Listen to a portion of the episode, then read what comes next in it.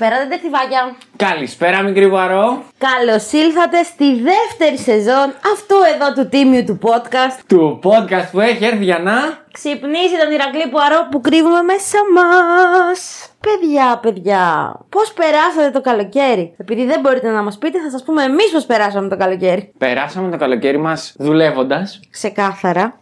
Πήραμε άδεια τέλος, Σεπτε... ε, τέλος Αυγούστου, συγγνώμη. Τέλος καλοκαιριού έτσι. Βέβαια, απ' την άλλη ήταν η ηθική ικανοποίηση ότι όταν ε, όλοι οι υπόλοιποι ήταν εδώ, εμείς φεύγαμε. Σίγουρα, απλά για να ξέρετε γιατί δεν κάναμε επεισόδιο τόσο καιρό και όλο το Σεπτέμβρη, ήταν ότι εμείς προλάβαμε να καθίσουμε μέχρι και τις 8 Σεπτέμβρη. Δεν ήταν ότι είχαμε γυρίσει, είχαμε πάρει μια καθημερινότητα. Ό,τι γυρίσαμε από τις διακοπές το Σεπτέμβρη. Θέλαμε λίγο χρόνο να ξεκουραστούμε. Ναι, μωρέ και εμείς σαν παιδιά, εντάξει, δεν πειράζει. Και επίσης, επειδή σε αυτό εδώ το podcast αγαπάμε και τις παροιμίες, μάτια που δεν βλέπονται, γρήγορα λησμονιούνται. Έλα, δεν το πιστεύω. Έλα, δεν το πιστεύω. Από την άλλη, εγώ θα κάνω την παραλλαγή και θα πω podcast που δεν ακούγεται, τα αυτιά μου το ζητούνε. Φοβερό. Πω πω πω, έχει έρθει έτοιμη για τη δεύτερη σεζόν. Επίσης δεν νομίζω ότι προλάβατε να χαλαρώσετε καθόλου γιατί από νέα άλλο τίποτα. Είχαμε από δολοφονίες, Είχαμε. είχαμε από βιασμούς, Είχαμε. Είχαμε την πανεπιστημιακή αστυνομία. Μην τα ξεχνάμε αυτά. είχαμε κάτι συλλήψεις στην Πανεπιστημιούπολη. Αυτό μόνο η Αμαλία έλειπε που θα λέει ότι έχουν να παίζουν μηνύσει. Έρε κάτι μηνύσεις που θα πέσουν. Παιδιά, δεν χαλαρώνουμε, δεν, μην νομίζετε, εμείς λείψαμε λίγο. Επίσης, μπορώ να σας πω ότι σήμερα που γυρνάτε αυτό το επεισόδιο, ο Ερμής συνεχίζει να είναι ανάδρομος. Δεν ξέρω στη δικιά σας ζωή πώς πάνε τα πράγματα. Η δικιά μου εβδομάδα η τελευταία ήταν κόλαφος ήταν. Αλλά τελείω. Τώρα πάμε στην καινούργια εβδομάδα. Πότε θα βγάζουμε επεισόδιο, μωράκι; Επεισόδιο θα βγάζουμε κάθε Τρίτη, όπως πάντα. Και όπως πάντα θέλω να μας πεις πού μπορούν να μας βρούνε τα υπέροχα τεντεκτιβάκια που μας στέλνανε τόσο ωραία μηνύματα όλο το διάστημα αυτό που λείπαμε. Έτσι, επίσης, μιας και το λέει αυτό ο Γιώργος, να πω παιδιά ευχαριστώ πάρα πολύ για τις ευχές σας για τα γενέθλιά μου. Σας ευχαριστώ δυόμιση μήνες πριν, ε, ενάμιση μήνα πριν, αλλά ευχαριστώ. Μπορούν να μας βρούνε στα social τα media, όπου είμαστε στο Instagram Crime Groupers Podcast. Τέλειο. Αντίστοιχη σελίδα στο Facebook Crime Groupers Podcast. Απλά προτιμούμε να μας βρείτε στο Instagram Ναι, γιατί ρε, εκεί παιδί μου. έχουμε χτίσει όλοι μας την, Ρε παιδάκι την μου, παρέα. τώρα μεταξύ μας το Facebook είναι για τους boomers. Και εμείς δεν είμαστε. Όχι, εμείς είμαστε zoomers.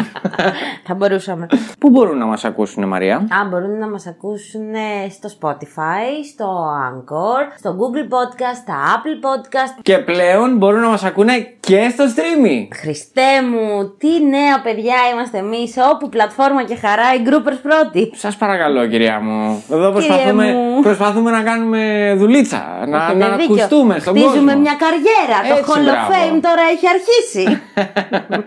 Παρ' όλα αυτά, πολύ ωραία εισαγωγή, πολύ, πολύ ωραία τα, τα χαχαχαχουχού, αλλά η σημερινή υπόθεση είναι μια... Μπαίνει κατευθείαν στο πιστό. Ναι. Δεν έχουμε νέα αυτή την εβδομάδα. Την αύξηση του ρεύματος, θες να πεις; Όχι, δεν είχαμε τα βιντεάκια που γυρίστηκαν και απειλούσαν τις κοπελιές στην Πάτρα. Και πόσο κόσμο, 120 τόσα άτομα. Δεν είχαμε αυτή την εβδομάδα. Την γυναικοκτονία της Καβάλας, ή μήπως την κοπέλα στη Νέα Σμύρνη που την κρατούσαν αλυσοδεμένη και τη βιάζανε για πέντε μέρες; Δεν είχαμε νέα. Πώς δεν είχαμε νέα; Χριστέ μου, δεν αντέχω άλλο. Το στομάχι μου ήδη έχει αρχίσει και ανακατεύεται με την κοινωνία που ζούμε. Είμαστε, είμαστε παιδιά, είμαστε απαράδεκτοι. Δηλαδή, κάθε, κάθε μέρα που περνάει θεωρώ ότι γινόμαστε λίγο πιο χειρότεροι. Ναι, έχουμε βάλει σαν ταβάνι τον Μπρόγκστον γι' αυτό. Δεν ξέρω αν έχουμε βάλει ταβάνι, αν έχουμε βάλει πάτο. Ε, Δηλαδή- ανάλογα από ποια οπτική το βλέπεις. Δεν ξέρω, εντάξει, ίσως όταν ξεκινήσει και ακούγεται εκείνο το χρούτσου χρούτσου που ξύνουμε πάτο, ίσως να σταματήσουμε κάποια στιγμή, ρε παιδάκι μου. Δεν ξέρω τι να πω. Ξέρω ότι δεν θέλω να με επηρεάζουν όλα αυτά. Ξέρω ότι θέλω να σκέφτομαι πολύ θετικά και να συνεχίζω να έχω λίγο πίστη στην ανθρωπότητα. Αν και κάθε μέρα μου επιβεβαιώνει ακριβώς το αντίθετο. Και σαν να μην φτάναν όλα αυτά, Στην Αττική το απόγευμα. είπες να φέρεις. Είπαμε. Γιατί η Μαρία το πρότεινε να ξέρετε το σημερινό επεισόδιο. Παιδιά, εγώ το πρότεινα και το στομάχι μου έχει δεθεί κόμπος γενικά, γιατί δεν είχα κάτσει ποτέ να ψάξω τόσο βαθιά αυτή την υπόθεση. Γι' αυτό και σήμερα αποφασίσαμε σαν εναρκτήριο επεισόδιο να φέρουμε στο τραπέζι την υπόθεση του Ζακ Κωστόπουλου. Και εδώ θα φύγει η ανάσα και θα ξεκινήσουμε. Το Ζακ Κωστόπουλο, πόσοι από εσάς τον ξέρατε; Θέλω πάρα πολύ κάτω στα σχόλια να αφήσετε μια καρδούλα μοβ ή μια καρδούλα μπλε για το όσοι τον ξέρατε. Όχι προσωπικά. Εντάξει, αν Όχι, κάποιος τον αν- ήξερε και προσωπικά και τον είχε δει σαν performer, να μας το Αν πει. είχατε γενικά ακουστά αυτή την περσόνα αυτού του ανθρώπου, είτε σαν Ζακ Κωστόπουλο, είτε σαν Ζάκη Ου. Εγώ προσωπικά να πω, πριν ξεκινήσουμε την υπόθεση, ότι γενικά δεν τον είχα ακουστά. Τον έμαθα αφότου έγινε ό,τι έγινε. Μιλάμε για δολοφονία. Ναι, προφανώς, γιατί το έχουμε φέρει εμείς εδώ, αλλά Ναι, όχι, γιατί στη δίκη ακούστηκαν θα τα κάτι πούμε. άλλα. Θα τα πούμε, θα τα πούμε. Αλλά κι αυτά. παιδιά, εσείς να έχετε στο μυαλό σας ότι ο Ζακ Κωστόπουλος δολοφονήθηκε. Θα και τα εμείς πούμε, είμαστε θα τα εδώ πούμε όλα. Για να κάνουμε την ιστορία Να πάρουμε τα πράγματα από την αρχή. Να τα πάρουμε. Να σας πω λοιπόν δύο-τρία πράγματα για τη ζωή του Ζακ. Ο Ζακ Κωστόπουλος γεννήθηκε στην Αμερική στις 22 Αυγούστου του 1985 από Έλληνες γονείς, τον Θήμιο και την Ελένη, που είχαν μεταναστεύσει στη Νέα Υόρκη. Στην ηλικία των 7,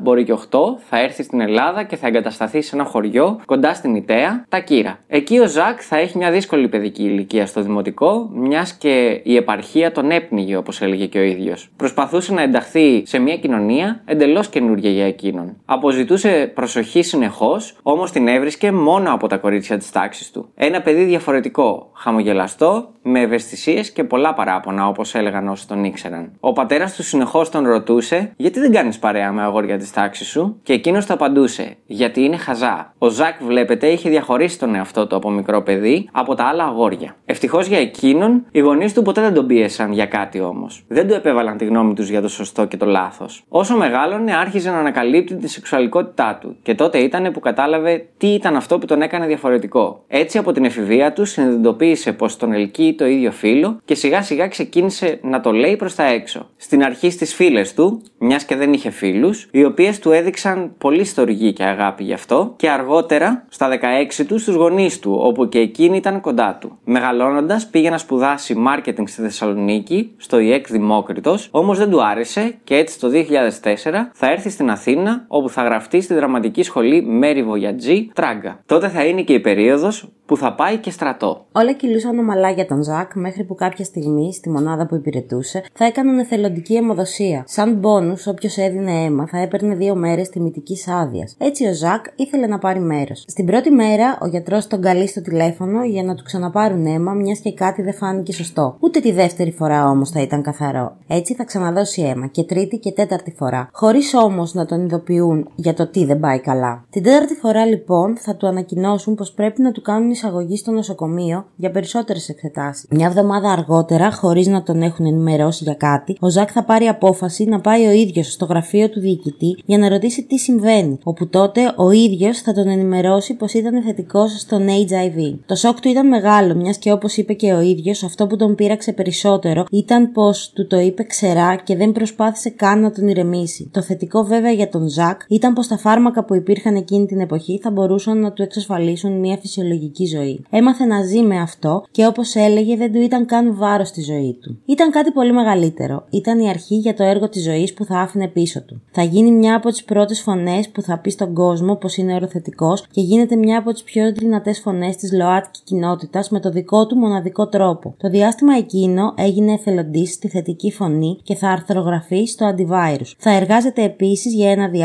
στο Athens Checkpoint, ενημερώνοντας τον κόσμο για τη σεξουαλική υγεία και για τον HIV. Μα για εκείνον το πιο σημαντικό ήταν πως θα βοηθούσε εθελοντικά στο κέντρο ημέρας Sex Workers, θα έκανε καμπάνια με τίτλο You've Got This, στην οποία ζητούσε από οροθετικούς ανθρώπους να μιλήσουν ανοιχτά για το πώς ζουν με τον HIV, με σκοπό να βοηθήσουν όλους εκείνους που μόλις είχαν διαγνωστεί από τον ιό. Από το 2015 και μετά θα εμφανιζόταν στις κούκλες με το ψευδόνυμο Ζάκι Ο κάθε Παρασκευή και Σάββατο, αλλά και σε αρκετά ακόμα νυχτερινά κλαμπ σαν drag queen. Ο Ζακ είχε ένα όνειρο, να μπορεί να ζει ζει μόνο από τον drag. Να μην χρειάζεται να κάνει και δεύτερη δουλειά για να μπορεί να βγάζει τα προς το ζήν του. Στην Ελλάδα ήταν κάτι καινούριο εκείνη την εποχή, οπότε δεν είχε ακόμα μεγάλο κοινό και σε όλο αυτό η οικονομική κρίση δεν τον βοηθούσε καθόλου να το πετύχει αυτό, όμως δεν το έβαζε κάτω. Πραγματοποίησε και ένα από τα παιδικά του όνειρα να παίξει στο θέατρο, κερδίζοντας τον ρόλο του στην παράσταση Τέλγια Κρεσέντα του Γιώργου Καλογερόπουλου στο θέατρο από μηχανής θέατρο. Στην Ελλάδα του 2015, όλες οι προσπάθειες του Ζακ όμως δεν είχαν για όλους το ίδιο αντίκτυπο. Πολλοί ήταν εκείνοι που δεν δεχόντουσαν την φύση του και το ιδιαίτερο του επαγγέλματός του. Από βρισχές στο δρόμο, κάτι το οποίο είχε συνηθίσει και απαντούσε με το χιούμορ του, μέχρι επιθέσεις. Ένα βράδυ, στον Γκάζι και ενώ καθόταν με φίλους του, θα δεχθούν άγρια επίθεση από μια ομάδα 5-6 ανδρών. Ο Ζακ θα καταφέρει να γλιτώσει τρέχοντας, αλλά λίγο αργότερα θα μάθει πως ένας από τους φίλους του είχε μεταφερθεί στο νοσοκομείο με σπασμένη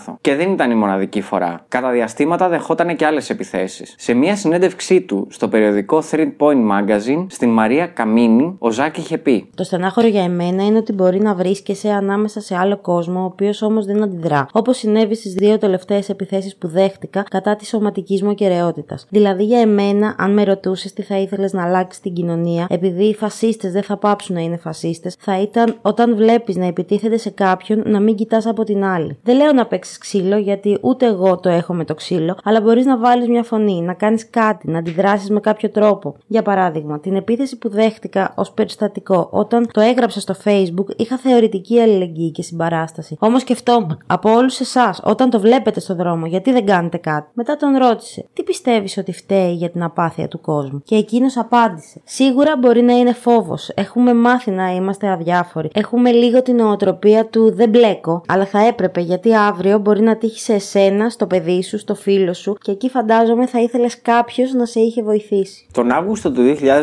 2018, οι γονείς του θα επισκεφτούν την Ελλάδα για διακοπές. Ο Ζακ θα πάει με τον πατέρα του στο πανηγύρι του χωριού τους, στην Αγία Ευθυμία και θα περάσουν μαζί μια χαρούμενη νύχτα. Την επόμενη μέρα θα γυρίσει στην Αθήνα, όπου και θα συναντήσει τη μητέρα του να πιούν έναν καφέ. Της έλεγε πόσο αναστατωμένος ήταν γιατί είχε χάσει το σκυλάκι του. Αργότερα, μέσα στην μέρα, θα την ενημερώσει όλο χαρά πως το βρήκε και πως όλα ήταν καλά. Είχε αποκτήσει ξανά το χαμόγελό του. 21 Σεπτεμβρίου 2018, περίπου 3 παρα 20 το μεσημέρι. Ο Ζακ βρίσκεται επί της πλατείας Ομονίας και περιμένει έναν φίλο του. Δεν είναι μόνος του, μιλάει στο τηλέφωνο με μια οικογενειακή του φίλη. Κάποια στιγμή θα της πει: Μην κλείσεις, Υπάρχει λόγος. Και εκείνη θα τον ρωτήσει. Κινδυνεύεις; Ναι, δεν ξέρω. Μπορεί. Θα σου πω μετά. Τα τελευταία λόγια που άκουσε η φίλη του από τον Ζακ ήταν τον ίδιο να απευθύνεται σε κάποιον και να λέει Συγγνώμη, μπορώ να σας ρωτήσω κάτι. Και η γραμμή έκλεισε. Ο Ζακ κατευθύνθηκε προς την οδό 28 Οκτωβρίου, όπου και σταμάτησε έξω από το κατάστημα Βενέτης στη γωνία των οδών 28 Οκτωβρίου και Γλάζθονο. Από τις κάμερες του κλειστού κυκλώματος φαίνεται ότι ο Ζακ προσπαθεί να μπει στο κατάστημα, όμως τρεις άντρε τον εμπόδισαν. Από τις κάμερες φαίνεται πάλι πως ο Ζακ προσπαθούσε να μπει μέσα επί 30 δευτερόλεπτα. Όμως ο ένας εξ αυτών, αυτός που φορούσε την κίτρινη μπλούζα, δεν τον άφηνε με τίποτα. Ο Ζακ φεύγει προς τα δεξιά και κατευθύνεται επί του οδού Γλάδστονο και εισέρχεται στο διπλανό κοσμηματοπολείο, χωρίς όμως να γνωρίζουμε το πώς και το γιατί. Σύμφωνα με αυτόπτες μάρτυρες, τον άκουσαν να φωνάζει βοήθεια. Εγκλωβίζεται μέσα σε αυτό, μιας και ο καταστηματάρχης θεώρησε πως έχει μπει για να κλέψει. Οι πόρτες κλειδώνουν και ο Ζακ βρίσκεται μέσα σε αυτό τρομαγμένος και ταραγμένος. Από βίντεο που τραβήχτηκε, γνωρίζουμε πως προσπάθησε να βγει έξω από αυτό, παίρνοντας ένα πυροσβεστήρα και προσπαθώντας να σπάσει τη γυάλινη πόρτα όμως μάταια. Οι κινήσεις του φαίνονται αδύναμες. Σε μια στιγμή απελπισίας και ενώ έξω ο καταστηματάρχης του πετάει αντικείμενα στο κεφάλι, θα ανοίξει την κάτω βιτρίνα με τα χέρια του και θα προσπαθήσει να σπάσει το τζάμι της εξωτερικής βιτρίνας με το κεφάλι του. Αμέσως ο καταστηματάρχης μαζί με ένα φίλο του με σίτι όπου βρίσκονταν εκεί θα ξεκινήσουν να τον κλωτσάνε με μανία στο κεφάλι, προσπαθώντας να τον σπρώξουν ξανά προς τα μέσα. Όμως το κεφάλι του Ζακ θα χτυπάει ξανά και ξανά στα τζάμια και στο πεζοδρόμιο. Η αστυνομία όπως και το ΕΚΑΒ έχουν ειδοποιηθεί. Στο σημείο φτάνουν λίγα λεπτά αργότερα τέσσερις αστυνομικοί της ομάδας Δίας, οι οποίοι κινητοποιήθηκαν για να τον συλλάβουν. Και από εδώ και πέρα, αντικτυβάκια, βγαίνουμε από το σενάριο. Θα σας παρουσιάσουμε ό,τι έχει εμφανιστεί από τα βιντεάκια και ό,τι μπόρεσε να καταγράψει ο κόσμος και με αυτά βγήκε η δικογραφία. Το πρώτο βιντεάκι ήταν αυτό που σας αναφέραμε με το Ζακ να προσπαθεί να βγει από το κοσμηματοπολείο. Το δεύτερο το οποίο βλέπουμε είναι ο Ζακ να είναι αιμόφυρτος μπροστά στο πεζοδρόμιο με το ΕΚΑΒ να έχει έρθει να του έχει βάλει έναν επίδεσμο στο κεφάλι. Εκείνος να σηκώνεται, να αρπάζει ένα γυαλί και να τρέχει προς κάποια άγνωστη κατεύθυνση με σκοπό να ξεφύγει. Οι μαρτυρίες θέλουν από εκείνο το σημείο και μετά γιατί δεν τον δείχνει κάποιο βιντεάκι να πέφτει πάνω στα τραπέζια τα οποία υπήρχαν στην ε, οδό Γλάστονος. Και μετά είναι ο Ζακ Κωστόπουλος ξαπλωμένος. Έρχονται τέσσερις αστυνομικοί από πάνω του, οι οποίοι ο ένας του πατάει το λαιμό, ο άλλος προσπαθεί να του φορέσει χειροπέδες σε έναν ανέστητο άνθρωπο. Και υπάρχει και ένας αστυνομικός, ο οποίος περιφέρεται γύρω από τον Ζακ Κωστόπουλο, κρατώντας ένα υποτιθέμενο μαχαίρι, το οποίο ήταν στον τόπο του εγκλήματος. Θεωρητικά λένε ότι ο Ζακ Κωστόπουλος το είχε πάνω του την ώρα που μπήκε μέσα στο κοσμηματοπολείο μέσα στο τελευταίο βιντεάκι ακούγονται φωνές από αστυνομικούς να προσπαθούν, όπως είπε και η Μαρία, στον ανέστητο σχεδόν Ζακοστόπουλο, ο οποίος βρίσκεται κάτω εμόφερτο, να λένε σήκωσέ του τα πόδια και του κλωτσάνε τα πόδια και προσπαθούν να του τα σηκώσουν άνευ λόγου. Επίσης, στο βιντεάκι το συγκεκριμένο φαίνεται ότι ο Ζακ είναι ανέστητος, μιας και το ένα το χέρι απλά του το κουνάνε και το βάζουν στη θέση για να του περάσουν τις χειροπέδες στην πλάτη του. Και εκεί τελειώνει ό,τι γνωρίζουμε, μπαίνει στο ασθενοφόρο και πριν προλάβει να φτάσει στο νοσοκομείο, αφήνει την τελευταία του πνοή. Και μετά ξεκινάει. Ξεκινάει ένας αγώνας δρόμου. Πριν πει το οτιδήποτε, να πούμε λοιπόν και τα δικαστικά όπου η δικαστική έρευνα ήταν πως μετά την γνωστοποίηση του περιστατικού η εισαγγελία άσκησε ποινική δίωξη εναντίον του Κοσμηματοπόλη και ενός ακόμη ατόμου για το θάνατο του Κωστόπουλου. Σύμφωνα με την πολιτική αγωγή, στην αρχική δικογραφία κατά των δύο ανδρών που κλωτσούσαν στο κεφάλι τον Κωστόπουλου έγιναν σοβαρές παρελήψεις αφού δεν γινόταν λόγος για βιαιότητα του περιστατικού. Επιπλέον, αν και υπήρχε βίντεο όπου εμφανίζονται να χτυπούν τον πεσμένο Κωστόπουλο οι δύο άντρε, αυτό δεν συμπεριλήφθη στην αρχική δικογραφία και σύμφωνα με τη δικηγόρο της οικογένειας του Κωστόπουλου, αν δεν είχε δημοσιοποιηθεί το, το εν λόγω βίντεο, κανείς δεν θα γνώριζε ότι ο Κωστόπουλος δέχτηκε σφοδρή επίθεση. Μεταγενέστερο βίντεο ανέτρεψε εκ νέου τα γεγονότα, δείχνοντας τον Κωστόπουλο πως δέχτηκε τραμπουκισμό την ώρα που προσπαθούσε να μπει στο διπλανό ταχυφαγείο, όπως είπαμε το Βενέτι, για να πάρει ένα μπουκάλι νερό, ενώ υπάρχει μαρτυρία νεαρής κοπέλας ότι φώναζε για βοήθεια πριν εισέλθει στο κοσμοτοπολείο, απομακρύνοντας το σενάριο ληστείας ή κλοπής, αφού ο Κωστόπουλος παρέμενε για αρκετά λεπτά έξω από το, από το ταχυφαγείο, το Βενέτι, κρατώντας μόνο ένα μπουκάλι νερό. Μέσα σε όλα αυτά, να πούμε ότι τα μίντια και όλος ο κόσμος τον κατηγορούσε μιας και ήταν και οροθετικός, πως ήταν και τοξικομανής. Ο ίδιος είχε δηλώσει ότι έκανε χρήση ναρκωτικών, αλλά εκείνη την ημέρα οι τοξικολογικές εξετάσεις στη σωρό του Κωστόπουλου βγήκαν αρνητικές και για τις πέντε κατηγορίες, οπιούχα, κοκαίνη, μεταβολητές, αμφεταμίνες, μενθαφεταμίνες, βενζοδιαπεζίνες και μεθεδόνη, καθώς και για αλκοόλ,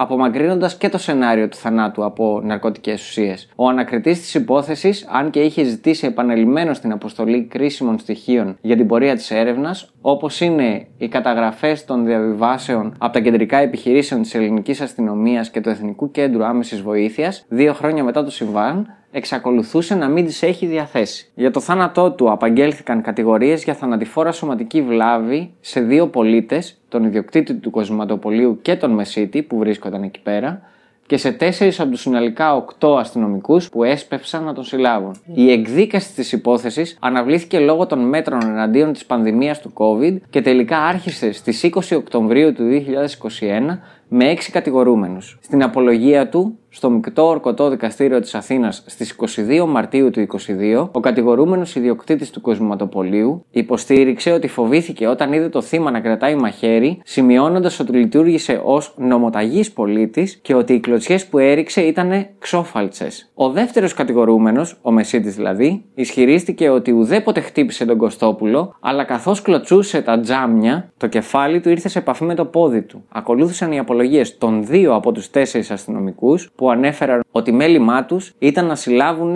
και να τον παραδώσουν. Η δίκη συνεχίζεται και η ετοιμιγορία του ποινικού δικαστηρίου που εκδόθηκε στις 3 Μαΐου του 2002 ήταν η ενοχή και των δύο κατηγορουμένων με ποινές κάθριξης 10 χρόνια για τον καθένα. Νωρίτερα ο εισαγγελέα ζήτησε να μην χορηγηθεί στους κατηγορουμένους αναστολή αλλά να ξεκινήσουν την έκτηση της ποινής τους. Ωστόσο για τον Δημόπουλο, τον Κοσμηματοπόλη δηλαδή, πρότεινε να εκτίσει κατοίκον την ποινή του λόγω της ηλικίας του είναι 77 χρονών. Το ίδιο ακριβώς αποφάσισε και για το δικαστήριο με γεγονός που οδήγησε τον Χορταρά τον Μεσίτη δηλαδή, στη φυλακή. Επίσης, αποφάσισε ομόφωνα ότι δεν θα πρέπει να χορηγηθεί κανένα ελαφρυντικό όπως είχε εισηγηθεί ο εισαγγελέας, καθώς και οι δύο δεν επέδειξαν καμία μεταμέλεια. Αντιθέτως, φάνηκαν ότι δεν έχουν αντιληφθεί την ποινική απαξία της πράξης τους. Η συμπεριφορά και οι δράσεις τους ενέχουν στοιχεία τιμωρητικής διάθεσης, υπογράμμισε ο εισαγγελέας, προσθέτοντας ότι ο Ζαχαρίας Κωστόπουλος ουδέποτε επιτέθηκε κατά των κατηγορουμένων αφού ήταν εγκλωβισμένος και εκείνη ασφαλής. Αποδείχτηκε ότι εκείνη του επιτέθηκαν από τον τρόπο δράσης τους και τη συμπεριφορά τους προκύπτει ότι κανένα ελαφρυντικό δεν θα πρέπει να τους αναγνωριστεί. Από την άλλη, οι τέσσερις αστυνομικοί απαλλάχθηκαν από τις κατηγορίες με πλειοψηφία 4 προς 3, ενώ μειοψήφισαν δύο ένορκοι και η πρόεδρος της έδρας, όπου η άποψή της ήταν ότι πρέπει να καταδικαστούν για επικίνδυνη σωματική βλάβη. Το δικαστήριο δεν υιοθέτησε το αίτημα της υπεράσπισης για μετατροπή της κατηγορίας σε ανθρωποκτονία από πρόθεση. Οι συγγενείς του Κωστόπουλου αντέδρασαν αρνητικά από την απόφαση, όπως και οι αλληλέγγυοι και μέλη της ΛΟΑΤΚΙ κοινότητας όπου βρίσκονταν στη δικαστική αίθουσα. Η μητέρα του Παύλου Φίσα Μάγδα ήταν παρούσα στο δικαστήριο. Αποχώρησε επίσης αντιδρώντας την απόφαση. Εδώ θέλω να αναφέρω ότι βίντεο δείχνουν μια ομάδα ΜΑΤ να έχει μπει μέσα στα δικαστήρια και να προσπαθεί να αποθήσει τη μητέρα του Παύλου Φίσα από το να μπει μέσα στο δικαστήριο. Και κάπως έτσι έληξε η δίκη του Ζάκο Στόπουλου. Πριν τελειώσουμε, να πω εγώ ότι τους αστυνομικούς είπανε να τους περάσουν ΕΔΕ. Κάτι το οποίο δεν έγινε ποτέ. Κάτι το οποίο δεν έγινε ποτέ, δεν θα γίνει ποτέ, μιας και έληξε η όλη διαδικασία και η δίκη και έφυγε έτσι. Θέλω να το αφήσω σαν αστερίσκο κάπου εδώ. Τροφή για σκέψη. Ναι, για να υπάρχει, γιατί σε ερώτηση που κάνανε σε ανώτερό τους, στα κανάλια, όταν το ρωτήσανε εάν όντως χρησιμοποιήσανε παραπάνω βία, και αυτό έγινε πάρα πολύ πρόσφατα, ο ίδιος υποστήριξε πως όχι, χρησιμοποίησαν τις τεχνικές και το ό,τι ξέρανε για να κινητοποιήσουν τον άνθρωπο. Το θέμα είναι ότι. Έναν άνθρωπο συγγνώμη που σε διακόπτω, ο οποίος φαίνεται σε όλα τα βίντεο και πραγματικά δείτε τα βίντεο. Όσοι δεν το έχετε δει και όσοι δεν γνωρίζετε την υπόθεση που δεν νομίζω να είναι πολύ, δείτε τα βίντεο. Ειδικά το τελευταίο, τη σύλληψη, αν το πατήσετε έτσι ακριβώς στο YouTube θα το βρείτε. Η σύλληψη του Ζάκου Κωστόπουλου είναι κάτω, εμόφριτο, τα χέρια του δεν κουνιούνται, τα πόδια του δεν κουνιούνται και δείχνει το βιντεάκι να τον κάνουν, να τον παίζουν σαν κούκλα, σαν μαριονέτα. Να πω Ό,τι θέλουν να τον κάνουν. ότι τα χέρια του δεν του τα δέσανε με χειροπέδες, τα χέρια του του τα δέσανε με τα ιερά. Και τώρα να ξεκινήσω εγώ και να πω: Όποιος και να ήταν κάτω, οποιαδήποτε, οποιασδήποτε νοοτροπίας άνθρωπος ήταν κάτω, οτιδήποτε και να ήταν αυτός ο άνθρωπος, είτε ήταν καλός, είτε ήταν κακός, είτε και εγώ δεν ξέρω τι, σε καμία περίπτωση δεν άξιζε αυτού του είδους το θάνατο. Σε καμία περίπτωση δεν άξιζε αυτού του είδους τη μεταχείριση. Το ότι δύο άνθρωποι αποφάσισαν να πάρουν τον νόμο στα χέρια τους και αντί εκείνη την ώρα να καλέσουν την αστυνομία από τη στιγμή που φοβήθηκαν για τις περιουσίες τους και να αναλάβει δράση η αστυνομία από εκεί και πέρα. Υποτίθεται ότι την καλέσανε την καλέσανε αφού είχαν κλείσει το Ζάκο ναι, Στόπουλο μέσα, μέσα και εκείνος προσπαθούσε. Και αντί να περιμένουν, το πρώτο πράγμα το οποίο κάνανε ήταν ξαφνικά να οθήσει ο οργανισμός τους το πόδι τους και να τον κλωτσάνε στο κεφάλι την ώρα που προσπαθεί να απεγκλωβιστεί. Αυτό το πράγμα είναι απάνθρωπο. Αυτό το πράγμα είναι κάτι το οποίο δεν αξίζει σε κανέναν άνθρωπο, οτιδήποτε και να είναι, θα το ξαναπώ αυτό το πράγμα. Πιστεύω ότι εάν του δινόταν η ευκαιρία του Ζάκο Στόπουλου να πει την άποψή του πάνω στο τι έγινε, θα ήταν τελείως διαφορετικά τα πράγματα, γιατί αν συνέβαινε αυτό σημαίνει ότι θα ζούσε κιόλας. Αλλά για κάποιο λόγο αποφάσισαν δύο μη όργανα της τάξης και 8, sorry, 4 όργανα της τάξης να αφαιρέσουν τη ζωή από έναν άνθρωπο. Γιατί; Γιατί τον θεωρούσαν επικίνδυνο. Θεωρούσαν επικίνδυνο έναν άνθρωπο ο οποίος ήταν, sorry που θα το πω έτσι, δεν κάνω bullying στους αδύνατους ανθρώπους, αλλά ήταν μισή μερίδα άνθρωπος, ταλαιπωρημένος, τον έβλεπες ότι δεν είναι καλά και το πρώτο πράγμα το οποίο αποφασίζεις να κάνεις για να σώσεις τον κόλο σου ή την περιουσία σου και εγώ δεν ξέρω τι, είναι να αποφασίσει να τον χτυπάς στο κεφάλι μέχρι θανάτου. Μπράβο. Σε Εγώ- κάνει πολύ κοινωνικά αποδεκτό αυτό το πράγμα. Εγώ θα σε διακόψω και θα τα πάρω λίγο τα πράγματα με τη σειρά. Γιατί, οκ, ε, καταλαβαίνω το rant που θες να κάνεις και όλο το, το, το- το- την αγανάκτηση που σε έχει πιάσει για το θέμα το συγκεκριμένο. Και όντως είναι πάρα πολύ λυπητερή η ιστορία. Ακριβώς γιατί τα πράγματα δεν τα ξέρουμε πώς γίνανε. Μακάρι να υπήρχαν, μιας και όντως αυτός ήταν κοσματοπόλη, δεν θα έπρεπε να έχει κάμερες ασφαλεία. Δεν θα έπρεπε να δούμε αυτές τις κάμερες αν υπήρχαν. Και αν δεν υπήρχαν, γιατί δεν είχες κάμερες; Συγγνώμη, μιλάμε για το 2018. Δεν είμαστε πίσω στο 90. Επίσης είσαι στην Ομόνια. Αντικειμενικά, Ναι. άμα το πάρεις, δεν είναι μια από τις πιο καλόφημες περιοχές του κέντρου της Αθήνας. Έχεις κοσματοπολείο. Το να έχεις κάμερες είναι μέσα στο bucket list σου. Δεν ξέρω τι. Λοιπόν, λέμε τώρα ότι ξεκινάει η όλη υπόθεση. Και τα παίρνουμε με τη σειρά. Ο Ζακ φοβήθηκε από κάτι. Κάτι το οποίο τον έκανε, μάλλον, εγώ υποθέτω,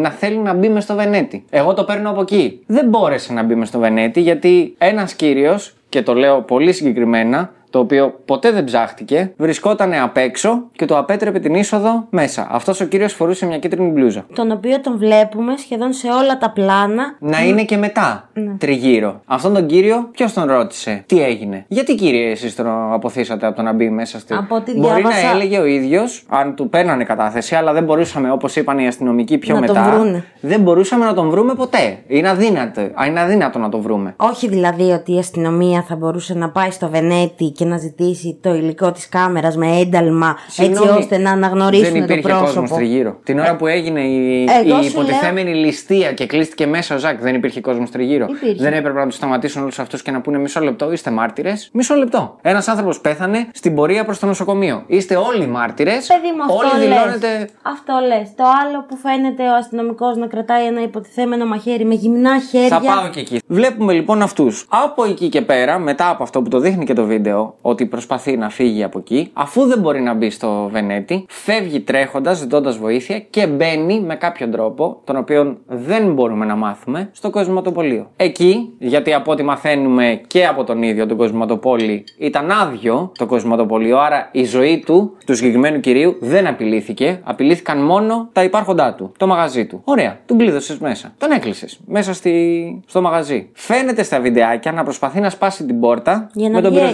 έξω. πυροσβεστήρα. Τον οποίον δεν μπορεί, όπως λες και εσύ, λόγω αδυναμίας, έτσι όπως τον βλέπεις, μη ημερίδα, δεν μπορεί ούτε καν να το σηκώσει τον, τον πυροσβεστήρα και χτυπάει ζαβά την πόρτα. Φαίνοντας να, να χτυπάει ζαβά την πόρτα, κάποια στιγμή φαίνεται ο κύριος ο Κοσμοτοπόλης να πετάει κάτι μέσα από τη βιτρίνα απ' έξω, συγγνώμη, και να τον χτυπάει στο κεφάλι και να του πέφτει ο πυροσβεστήρας. Από τη στιγμή που του έπεσε ο πυροσβεστήρας, ήδη, έχει- ήδη έχει δεχτεί το πρώτο χτύπημα, έτσι, στο κεφάλι. Έχει πάθει ένα Ζαλιστεί. κομπλόκο. Και προσπαθεί να βγει από την κάτω βιτρίνα. Και ξεκινάει και τρώει τέτοιο ξύλο. Εγώ μέτρησα στο βιντεάκι γύρω στις 16 κλωτσιές. Τέλος πάντων, δεν ξέρω πώς εσύ ήταν. Ξέρω ότι δεν έπρεπε να γίνει. Ξέρω ότι δεν ήταν Οι αντίδραση. μισές από αυτές ήταν αυτές που είπε ο Μεσίτης ότι προσπαθούσε να καθαρίσει τα γυαλιά με το πόδι του και ακουμπούσε το κεφάλι του Κωστόπουλου στο πόδι του. Οι μισές ήταν αυτές. Και άλλου 8. Οι άλλες 8 ήταν του αλλού. Γιατί ρίξανε σχεδόν τις ίδιες. Ναι, μωρέ, είδες. Αυτή, Μέχρι Αυτή που- εδώ η υπόθεση έχει πολλά πολλαπλάσια του 4. Μέχρι που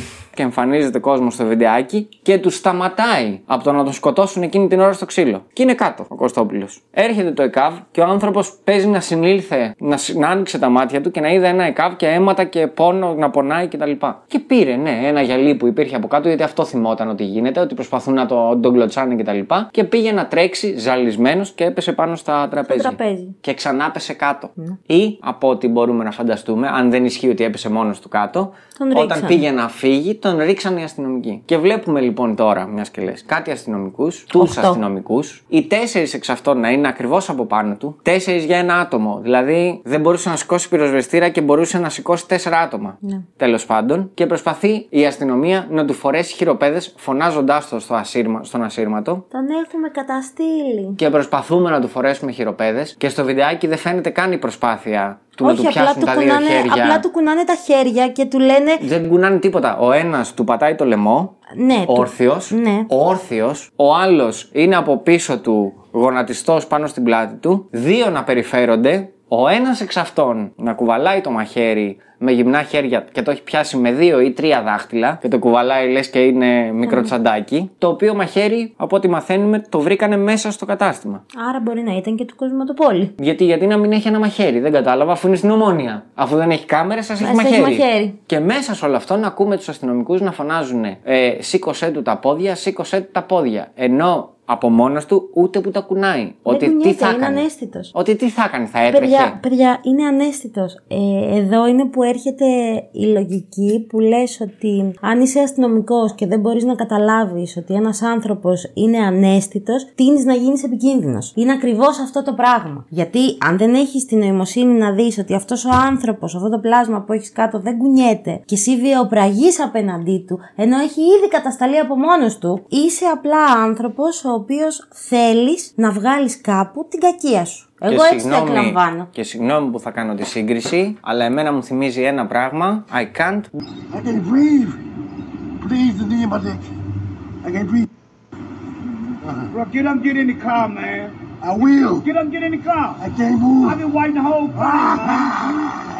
Just get up, get in the car. Mama. Get up and get in the car Mama. right. George Floyd.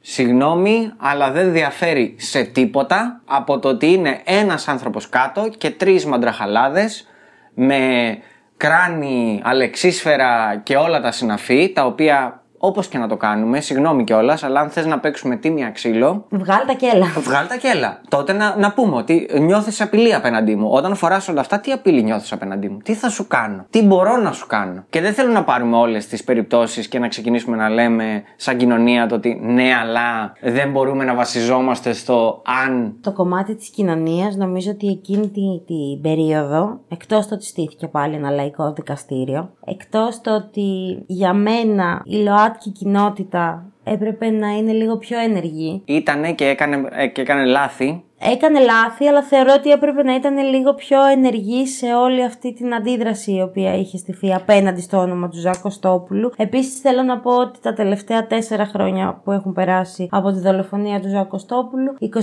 Σεπτέμβρη, 20 και 21 Σεπτέμβρη σε Αθήνα, Θεσσαλονίκη αλλά και σε άλλες περιοχές γίνονται διάφορες ε, πορείες Ναι. στη μνήμη του. Θεωρώ ότι, ότι και η ελληνική κοινωνία τη συγκεκριμένη δολοφονία την έθαψε κάτω από το τραπέζι, κάτω από το χαλάκι βασικά πάρα πολύ εύκολα. Προφανώς γιατί όπως έλεγε και η μητέρα και ο πατέρας του Ζακ μετά τη δίκη, το παιδί τους, όπως έλεγαν και άλλοι, και δεν λέω για την ε, Μάγδα Φίσα ή για οποιονδήποτε άλλον, αλλά όπως λέγανε οι συγκεκριμένοι, το παιδί τους το φάγανε. Ναι, επίσης, Γιατί ξέρανε ποιος είναι, συγγνώμη, Ναι, ναι, γιατί συγγνώμη. ξέρανε ποιος είναι, γιατί τον είχαν στοχοποιήσει, γιατί ήταν αυτός που ήταν και γιατί οι πράξεις του, που ήταν όλες μέσω αγάπης πράξεις, δεν πειράζει κανέναν. Δεν έκανε κάτι. Αυτό που έλεγε η μαμά του σε μια συνέντευξη η οποία έδωσε είναι ότι το παιδί μου λέει ήταν πάντα χαμογελαστό, ήταν πάντα καλό, είχε πάντα θετικές σκέψεις. Είχε πει συγκεκριμένα ότι είναι πολύ άδικο ο τρόπος που δεν θα ήθελα να πεθάνω να είναι βίαιος. Και το λέω και μου σηκώνει τη τρίχα αυτή τη στιγμή που πόσο, πόσο τούμπα του γύρισε αυτού του ανθρώπου. Προφανώς και γι' αυτό μέσα στο σενάριο που γράψαμε έβαλα τα λόγια του από τη συνέντευξη ότι όταν είπε ο άνθρωπος ότι όταν βλέπεις στο δρόμο κάποιον να τον πειράζουν ή να τον δέρνουν κτλ. Δεν λέω να πας να παίξεις ξύλο. Όχι, αλλά φώναξε. Φώναξε, κάνε κάτι. Ούτε και εγώ το έχω με το ξύλο. Δεν είναι αυτός ο άνθρωπος. Το όλοι το λέγανε. Δεν ήταν αυτός ο άνθρωπος. Δεν ήθελε τη βία. Δεν ήθελε το. Επίσης ήταν ένας άνθρωπος ο οποίος είχε βιώσει από μόνος του την καντίφλα. Ήταν θετικός στον HIV. Ήταν αυτό που ήταν σε μια κοινωνία και σε κάποια χρόνια πιο πριν. πριν Ήταν βγει. απλά Πριν ελεύθερος βγει η άνθρωπος Λο- η να δηλώνει ΛΟΑΤΚΙ. τη σεξουαλικότητά του. Κάτι το οποίο δεν μπορεί να το δεχτεί ο ανθρώπινος εγκέφαλος δυστυχώς πάρα πολλών ανθρώπων εδώ. Πάλι σε συνέντευξη που είχε δώσει σε άλλο κανάλι, είχε, είχαν, τον είχαν ερωτήσει για την ε, ΛΟΑΤΚΙ κοινότητα και για όλο αυτό και για το Gay Parade. Και είχε γυρίσει και είχε πει ότι ξεκινήσαμε και ήμασταν 500 άτομα. Αν τότε που ξεκινήσαμε μας λέγανε ότι μετά από 5 χρόνια θα είστε 1000 με 2000 και μετά από 10 χρόνια θα είστε 10 και 20.000, τότε οι 500 θα γελάγαμε. Και πού να ξέραμε. Ήταν από τους πρώτους που έκανε πολλά πράγματα Και τότε ενοχλούσε πάρα πολύ κόσμο αυτό. Εν τω μεταξύ είναι τραγικό που το τότε είναι τύπου 7-8 χρόνια πριν. Αυτό είναι, το τραγικό. Είναι, ναι, Το γύρω ότι- στη δεκαετία τέλος πάντων. Είναι από το 4 και μετά που αποφάσισε από μόνος του να γίνει ακτιβιστής. Και γιατί ήθελε, γιατί ήθελε, δεν, δεν πείραξε κανέναν. Ήθελε απλά να βοηθήσει κόσμο με τον HIV. Και μέσα από όλο αυτό του βγήκε όλη αυτή η προσωπικότητα την οποία μάλλον έκρυβε τόσα χρόνια. Δεν μπορώ να το ορίσω κάπως αλλιώς. Πήρε φωνή και καλά έκανε και έκανε ό,τι έκανε. Είναι από τις πιο άδικες δολοφονίες οι οποίες έχουν γίνει αυτή τη δεκαετία, εγώ θα πω. Συν της άλλης, αφήνοντας, επειδή μου το Την είπες περασμένη πριν. δεκαετία, συγγνώμη. Επειδή μου το είπες πριν ε, ανοίξουμε τα μικρόφωνα, αλλά αξίζει να σημειωθεί εδώ. Συν της άλλης, αυτό που είπε και ο πατέρας του, το ότι αφήνοντας αυτή τη δίκη να περάσει έτσι, είναι σαν να δηλώνει στον κόσμο ότι εντάξει, άμα σκοτώσεις ένα γατί, ένα σκυλί, θα φας 10-15 χρόνια. Άμα σκοτώσεις έναν άνθρωπο και ξέρεις να το υποστηρίξεις πώς; Όχι, δεν είπα ακριβώς αυτό. Είπα ότι άμα σκοτώσεις έναν ομοφιλόφιλο, έναν μαύρο, μία μειονότητα, απλά η ζωή συνεχίζεται. Ναι, προφανώς και συνεχίζεται γιατί δεν έχουν. Δεν έχουμε, δεν έχουμε, δεν έχουμε σύστημα δικαιοσύνης, δεν έχουμε σύστημα ασφάλειας. Γενικά πολλά πράγματα δεν έχουμε. Και δυστυχώς όσο γίνονται τέτοιου είδους πράξεις και όσο στην καθημερινότητά μας αντιμετωπίζουμε τε, όχι τέτοιου είδους καταστάσεις, αντίστοιχες συμπεριφορές από ανθρώπους προς ανθρώπους, μόνο καλά δεν πάμε στην κοινωνία. Δεν μπορώ να καταλάβω, σου ξαναλέω, στη συγκεκριμένη υπόθεση γιατί δεν ψάχτηκαν δύο-τρία συγκεκριμένα πράγματα. Επίσης, δεν μπορώ να καταλάβω γιατί, ας πούμε, η ΕΔΕ δεν περάστηκε αυτά τα τέσσερα χρόνια τα οποία είχαν χρόνο. Είχαν χρόνο. Ήταν, είναι τέσσερα χρόνια. Συν της άλλης, ωραία, ακυρώθηκε για τον COVID η πρώτη δίκη. Έχεις χρόνο. Την ΕΔΕ μπορείς να την περάσεις είναι μέσα στην αστυνομία. Δεν χρειάζεται να. Δεν θα έχεις ούτε κόσμο ούτε τίποτα. Α φωνάξεις δύο-τρει μάρτυρες, φόρα τους μάσκες, φόρα τους τα πάντα, κάντου τα τεστ και κάνε τα δικαστήριά σου για την ΕΔΕ. Τι είναι αυτό το πράγμα, το. Δεν λειτουργεί έτσι εδώ, δεν το κάνουν αυτό το πράγμα, δεν θέλουν. Τους αστυνομικούς του έχουμε μανάρια. Δεν θα μάθουμε δηλαδή ποτέ γιατί ο άλλος, ο αστυνομικός, συγγνώμη, κουβαλούσε το μαχαίρι και το περιέφερε με τρία δάχτυλα που τον δείχνει η κάμερα. Δεν θα μάθουμε ποτέ γιατί βρέθηκε το μαχαίρι μέσα και ποιανού τελικά μπορεί να ήταν. Δεν θα μάθουμε ποτέ για τον άνθρωπο με την κίτρινη μπλούζα, ο οποίος Δεν θα το εμφανίζεται μάθουμε παντού. ούτε και αυτό ποτέ. Δεν θα μάθουμε ποτέ για τους άλλους δύο ανθρώπους μαζί με αυτόν με την κίτρινη μπλούζα γιατί τον σταμάτησαν έξω από το Βενέτη. Δεν θα μάθουμε ποτέ γιατί δεν ψάχτηκε. Γιατί μην μου πεις ότι δεν υπάρχουν κάμερες από την πλατεία Ομονίας Καλέ ναι, α- Μέχρι... Ξέρω πέντε μαγαζιά, εγώ ξέρω πέντε μαγαζιά που έχουν κάμερες απ' έξω. Με πρώτο και καλύτερο και σε μεγάλη εμβέλεια μάλιστα, παίζει να έχει, είναι το, το μαγαζάκι με τα σπαθιά και το τέτοιο. Πώς το λένε, το Ελλάς. Στη γωνία από την πλατεία Ομονίας που βλέπει ακριβώς την 28η. Η Είναι γιαγιά ένα του πάρα Ζακ- πολύ. Σε Συγγνώμη. μια συνέντευξη που έβλεπα, η γιαγιά του Ζακ Κωστόπουλου γύρισε και είπε. Ήταν τελεί, αντέδρασε βασικά στην καταδίκη των δύο του Κοσματοπόλη και του Μεσίτη και γύρισε και είπε για την καταδίκη του Κοσματοπόλη που θα την κάνει στο σπίτι του γιατί είναι 77 χρονών ότι δεν έχει καμία σημασία. Αυτή Αυτός ο σημασία άνθρωπος έχει. σκότωσε, αυτός ο άνθρωπος πρέπει να πληρώσει για αυτό το οποίο έκανε και δεν μπορώ να καταλάβω, ούτε εγώ επίσης μπορώ να καταλάβω το κομμάτι της ηλικίας. Μα τι πάει να Είναι πει 77 εμένα 77. χρονών. Να πάει να πεθάνει 77 χρονών σε ένα κελί από τη στιγμή που σκότωσε; Συγγνώμη, μα αν είναι να κοιτάμε την ηλικία και εγώ όταν λοιπόν θα φτάσω 85, αν φτάσω 85, αλλά όταν θα φτάσω 85, θα είμαι ελεύθερος. Ό,τι θέλω θα κάνω. Άμα δεν έχεις κάνει κάτι, ναι. Ε, Με αυτός σου λέω. Θα περιμένω μέχρι τα 85 μου, δεν θα έχω κάνει τίποτα, θα έχω καθαρό μητρό και στα 85 μου θα ξεκινήσω και θα αλωνίζω και θα σφάζω κόσμο. και δεν θα Ευχόμαστε μπορούν. όχι, να μην γίνει αυτό. Όχι, αλλά θέλω να σου πω και δεν θα μπορούν να με δικάσουν ή αν θα με δικάσουν θα είμαι πολύ πιο ευνοημένος. Γιατί, γιατί είμαι 85. Τι πάει να πει το ότι είμαι 85. Να τον βάλεις μέσα, όσα χρόνια είναι να ζήσει, όπως είπες και εσύ, να θα ζήσει εκεί μέσα. Συν της άλλης, με αυτή την ποινή που δώσανε, αναιρείς το σοφρονιστικό σύστημα. Ναι. Το οποίο υποτίθεται ότι έχουμε εμείς. Δεν κατάλαβα. 10 χρόνια για ανθρωποκτονία, έστω, έστω ότι δεν το ήθελες. Αλλά είναι ανθρωποκτονία. Βέβαια θα σου πω ότι η ελληνική δικαιοσύνη από τη στιγμή που η δίκη έγινε το 2022 και βγήκε αυτή η ποινή στον έναν, μέσα στο 2022 ξαναέδωσε την ίδια ποινή σε άλλον αντίστοιχο άνθρωπο. Οπότε μπορεί πλέον εν έτη 2022 η ελληνική δικαιοσύνη να αποφασίζει το ποιος κατηγορούμενος αντί να πάει να τους πιάσει ένα κελί μες στον κορυδαλό ή στις φυλακές της Τρίπολης, να τους στείλουν σπίτι τους με ένα βραχιολάκι. Αν φοράνε βραχιολάκι. Δεν φοράνε βραχιολάκι, δεν είμαστε. Να βλέπουν τηλεόραση, να είναι στα social, μπορεί να είναι ανενεργοί, μπορεί να μην κάνουν τίποτα. Αλλά να έχουν μια κοινωνική ζωή. Ο άνθρωπος 77 χρονών, ο δολοφόνος άνθρωπος 77 χρονών, θα είναι στο σπίτι του με τη γυναίκα του, θα τρώει κάθε μέρα το φαΐ του για κάτι το οποίο τι; Αμαυρώθηκε το ποινικό του μητρό στο 77, Ναι, και τι δεν θα έπαθε; μπορεί να βρει δουλειά μετά. Τέλος πάντων, είναι γελία πράγματα όλα αυτά. Είναι τελείως λάθος ο τρόπος εκδίκασης που έγινε στη συγκεκριμένη δίκη. Δυστυχώς, όντως δεν, ε, δεν τηρήσανε πολλά πρωτόκολλα. Δεν βάλανε καν ταινία εγκλήματος. Δεν βάλανε καν αυτή την ταινία που βάζουν στην. ε, Πού τη βάζουν, στην αμαλίαση, στην. ε, Δεν όχι, γιατί τέτοια. στα- διώξανε, όπως λες και εσύ, διώξανε τον κόσμο ο οποίος ήταν τριγύρω. Όχι, οποιοδήποτε ήταν εκεί πέρα τραβούσε και από ένα βιντεάκι και το έστελνε. Που πάλι καλά που έχουμε αυτά τα βιντεάκια. Πλέον, ναι. Φαντάζεσαι τι θα γινόταν ε, στο Σορίν Ματέι εάν υπήρχαν τα βιντεάκια. Με τον τόσο κόσμο που είχε κατακλείσει την Ιώβης. Έτσι, Χαμός γιατί θα θέλω να γινότανε, ελαφρύνω αλλά- λίγο την κατάσταση. Χαμός παιδιά. θα γινόταν, αλλά τέλος πάντων δεν, δεν είναι ότι δικαιολογώ είτε τον απλό πολίτη, ο οποίος για κάποιο λόγο μπήκε μέσα και αυτός και ο Ζακ από μόνος του, για να ρίξω έτσι και μια ευθύνη πάνω του, γιατί μόνο μία έχει, προκάλεσε ένα σαματά. Ασχέτως αν τον κυνηγούσε κάποιος ή όχι, ασχέτως τέτοιο, και αυτός μπορούσε να πάρει τηλέφωνο την αστυνομία από το τηλέφωνό του και να πει παιδιά με κυνηγάνε ή παιδιά το ένα ή παιδιά το άλλο και να σωθεί με άλλο τρόπο. Μπορούσε να το κάνει. Θεωρητικά. Επίσης, το ότι σε σταματάνε για να μπεις μέσα από ένα κατάστημα δεν σημαίνει τίποτα. Για σένα. Τους τους πρόχνεις και μπαίνεις. Όταν γνωρίζεις ότι σε ένα χώρο υπάρχουν κάμερες, τους πρόχνεις και μπαίνεις. Τέλος πάντων. Όχι, θέλω να πω- θέλω η να πω κοινή ότι- λογική μπορεί να λέει αυτό, αλλά δεν δρούν όλοι με την κοινή λογική. όταν Σίγουρα εκείνη την αγχώνονται. ώρα επίσης δεν μπορείς να ξέρεις πώς θα αντιδράσεις. Δεν λέω αυτό. Δεν λέω ότι έκανε αυτό το, και αυτό και αυτό και αυτό το λάθος. Απλά θέλω να σου πω ότι αν θέλω να του ρίξω και αυτού ένα βάρος στο όλο τέτοιο είναι ότι όντως προκάλεσε ένα σαματά. Ο οποίος είχε την αντίδραση αυτή. Είχε αυτή την εξέλιξη, ναι. Δεν μπορούσε να κάνει κάτι άλλο αυτός. Προκάλεσε την τύχη του όπως την προκάλεσε και έγινε ό,τι έγινε. Με την έννοια του μην το παίρνεις αρνητικά. Όπου, α, και αυτός από μόνος του ήταν μια μονάδα η οποία μπορούσε να έχει δράσει τελείως διαφορετικά. Αυτό λέω. Θα μπορούσε. Δεν δικαιολογώ αλλά δεν κανέναν. του άξιζε σε καμία περίπτωση. Όχι, αυτό λέω, όλο δεν αυτό δικαιολογώ το οποίο κανέναν. συνέβη. Δεν μπορώ να πω ότι και εγώ αν είχα ένα κατάστημα και ξαφνικά έμπαινε κάποιος μέσα στο κατάστημά μου θα αντιδρούσα πολύ normal, αλλά σίγουρα μπορώ να σου πω, σαν Γιώργος, δεν θα αντιδρούσα έτσι. Δηλαδή, δεν, μην ακουστώ κι εγώ τέτοιο.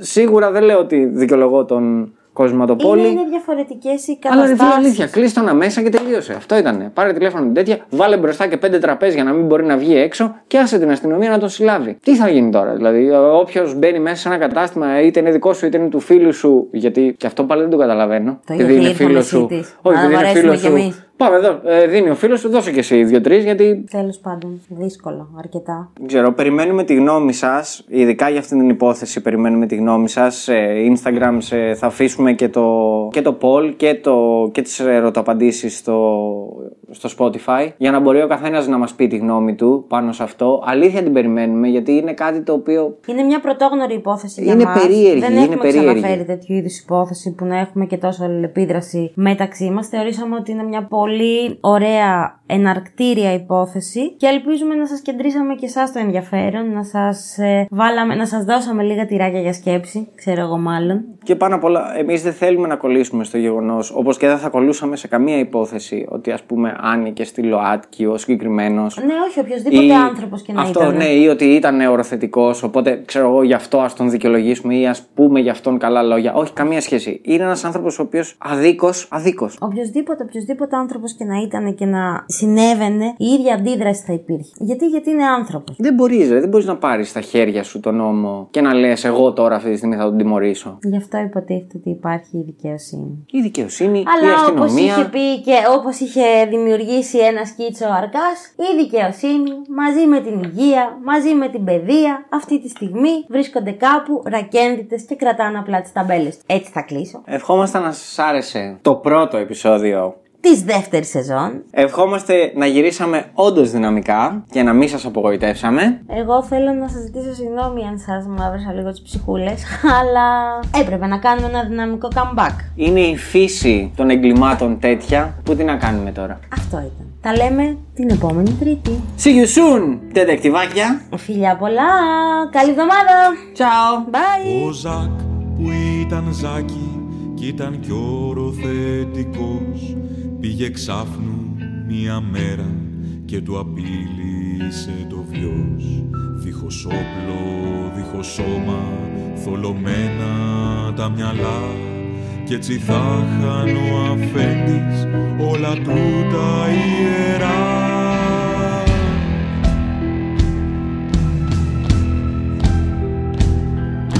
Ο Ζακ που ήταν Ζάκη κι ήταν κι οροθετικός. Κι όταν φύσαγε αέρας σοριαζόταν πίσω μπρος. Σε ένα ούριο αεράκι για τη δίψα του γραφιά έπεσε στο δρόμο πάνω στα κράτη τα σκυλιά.